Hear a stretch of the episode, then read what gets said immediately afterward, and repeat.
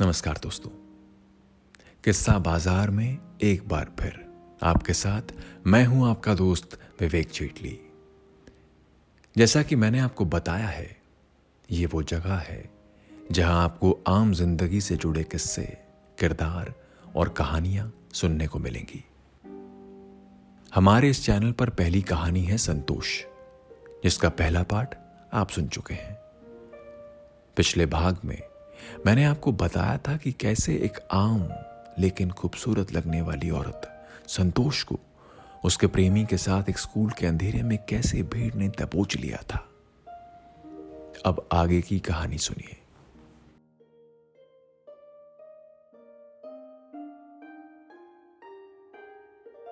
जब वहाँ हंगामा बढ़ा तो आसपास रहने वाले कुछ और लोग भी स्कूल की उस इमारत में आ पहुँचे।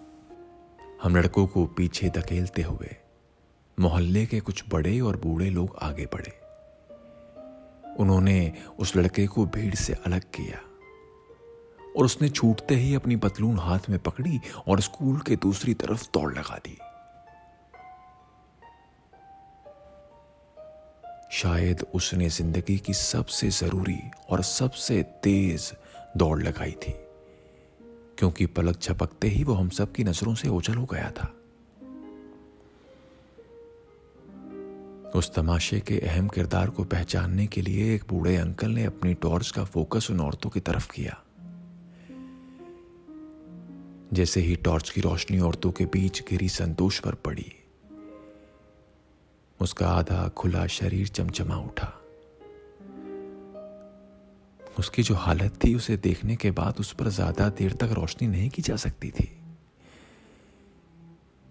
इसीलिए टॉर्च के मालिक ने अपनी टॉर्च बुझा ली।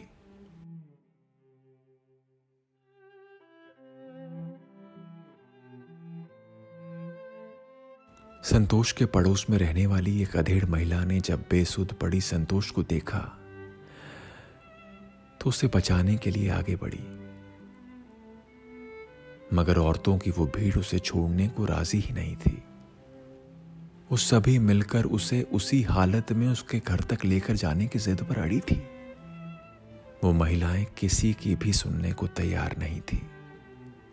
कुछ समझदार आदमी उनके बीच गए और उन वाहियात औरतों को डांट लगाते हुए संतोष को छोड़ने के लिए कहा। गालियाँ देती और भुन भुनाती औरतों की गिरफ्त से छूटकर संतोष अपनी नज़रें ज़मीन में गड़ाए कुछ देर वैसे ही खड़ी रही।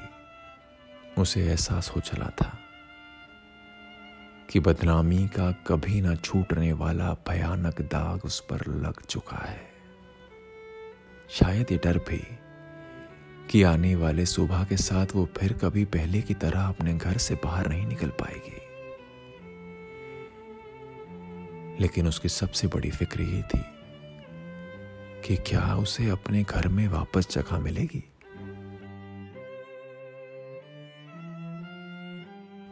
संतोष की वो पड़ोसन उसे संभालते हुए, कुछ डांटते और कुछ समझाते हुए उसके घर की तरफ़ बढ़ती चली गई।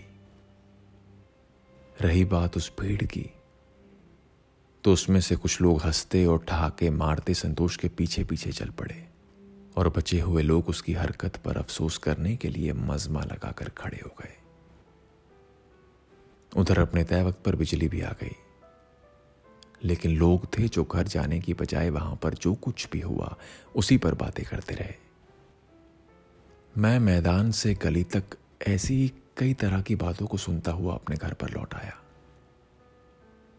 जो कुछ स्कूल के बरामदे में हुआ, वो मेरी उम्र के लड़के के लिए कोई रोज होने वाली बात नहीं थी। सिर्फ़ मेरे ही लिए नहीं, बल्कि वहाँ मौजूद सभी लोगों के लिए भी। यह हर दूसरे दिन का तमाशा नहीं था। मेरी अपनी सोच पर उस तमाशे ने बहुत गहराई तक असर किया। उस वक्त मेरे सामने कुछ सवाल उठे थे, जो आज भी भीड़ से जुड़ी ऐसी किसी खबर को सुनने या पढ़ने के बाद मेरे सामने आ जाते हैं। संतोष का एक गैर लड़के के साथ उस अंधेरे में पकड़ा जाना जायज़ था या नहीं, ये तो मैं नहीं जानता। लेकिन हाँ, जिस तरह उसकी इज़्ज़त को ज़ोर शोर से उछाला गया, उसे भीड़ के सामने आधा नंगा कर दिया गया, गंदी गालियाँ दी गई और बेदर्दी से मारा गया। उसे कोई भी संजीदा इंसान जायज़ नहीं ठहरा सकता। वो अमानवीय बर्ताव था, जानवरों से भी बदतर। उस हादसे को हुए कुछ ही दिन गुजरे होंगे कि वो लड़का जो संतोष के साथ अंधेरे में पकड़ा गया था, दोबारा सड़क पर निकल आया। कभी कोई उसे उस रात के बारे में कुछ पूछता या कह देता तो वो जवाब में शर्माते हुए बस मुस्कुरा देता उसके माँ बाप भी मोहल्ले और रिश्तेदारों में ये कहते फिरते थे कि जवान होते लड़कों से गलती हो जाती है। शायद ये ठीक भी हो। क्योंकि किसी की आम सी ज़िंदगी को बर्बाद कर देना नए समाज में कुछ ठीक नहीं लगता। अफसोस की बात तो यह है कि मैंने कई महीने गुजर जाने के बाद भी संतोष को फिर कभी उस मैदान में नहीं देखा।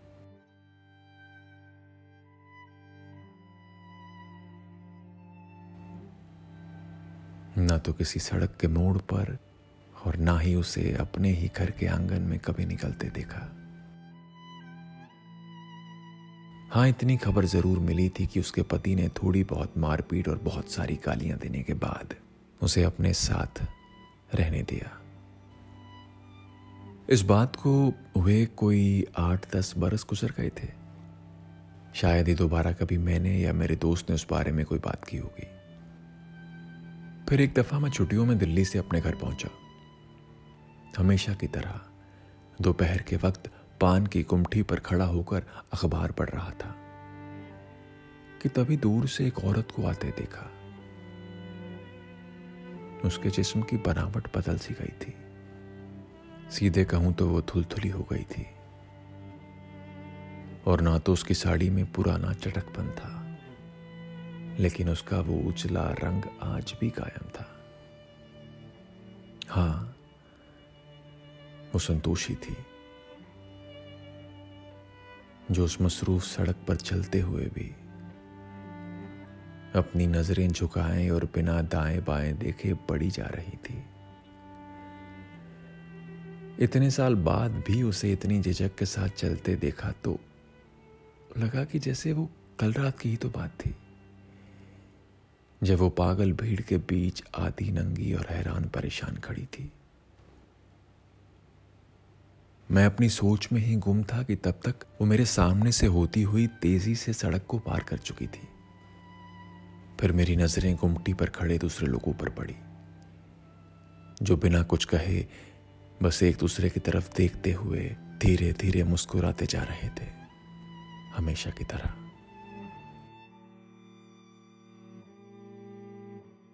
दोस्तों, संतोष के साथ हुई इस दर्दनाक घटना को लेखक ने अपने बचपन में देखा था। और बरसों बाद भी उसे लेकर उसके आसपास के लोगों की सोच बदल नहीं पाई थी। हमारा समाज कई मामलों में बड़ा निर्दयी है। दूसरों के लिए बड़ा जजमेंटल हो जाता है। आज भी हम देखते हैं कि कई छोटे शहरों, कस्बों और देहातों में अक्सर प्रेमी जोड़ों को ज़बरदस्ती मोरल पुलिसिंग के नाम पर परेशान किया जाता है। वीडियो बनाकर उनको बदनाम किया जाता है। कई बार लड़की के साथ जाति भी हो जाती है। एक प्रोग्रेसिव सोसाइटी जागरूक समाज के तौर पर हमारी ज़िम्मेदारी है कि हम किसी के निजी संबंधों को लेकर अपनी राय ना बनाएँ। तो दोस्तों, संतोष की यह कहानी तो खत्म हो गई, लेकिन किस्सा बाज़ार में किस्सों और कहानियों का यह सिलसिला नहीं रुकने वाला। आप हमारी कहानियों को लाइक और शेयर करना ना भूलें। साथ ही, इस चैनल को सब्सक्राइब ज़रूर करें। तो मुझे दीजिए इजाज़त, एक नई कहानी के साथ। फिर होगी आपसे मुलाकात किस्सा बाज़ार में। बहुत बहुत शुक्रिया।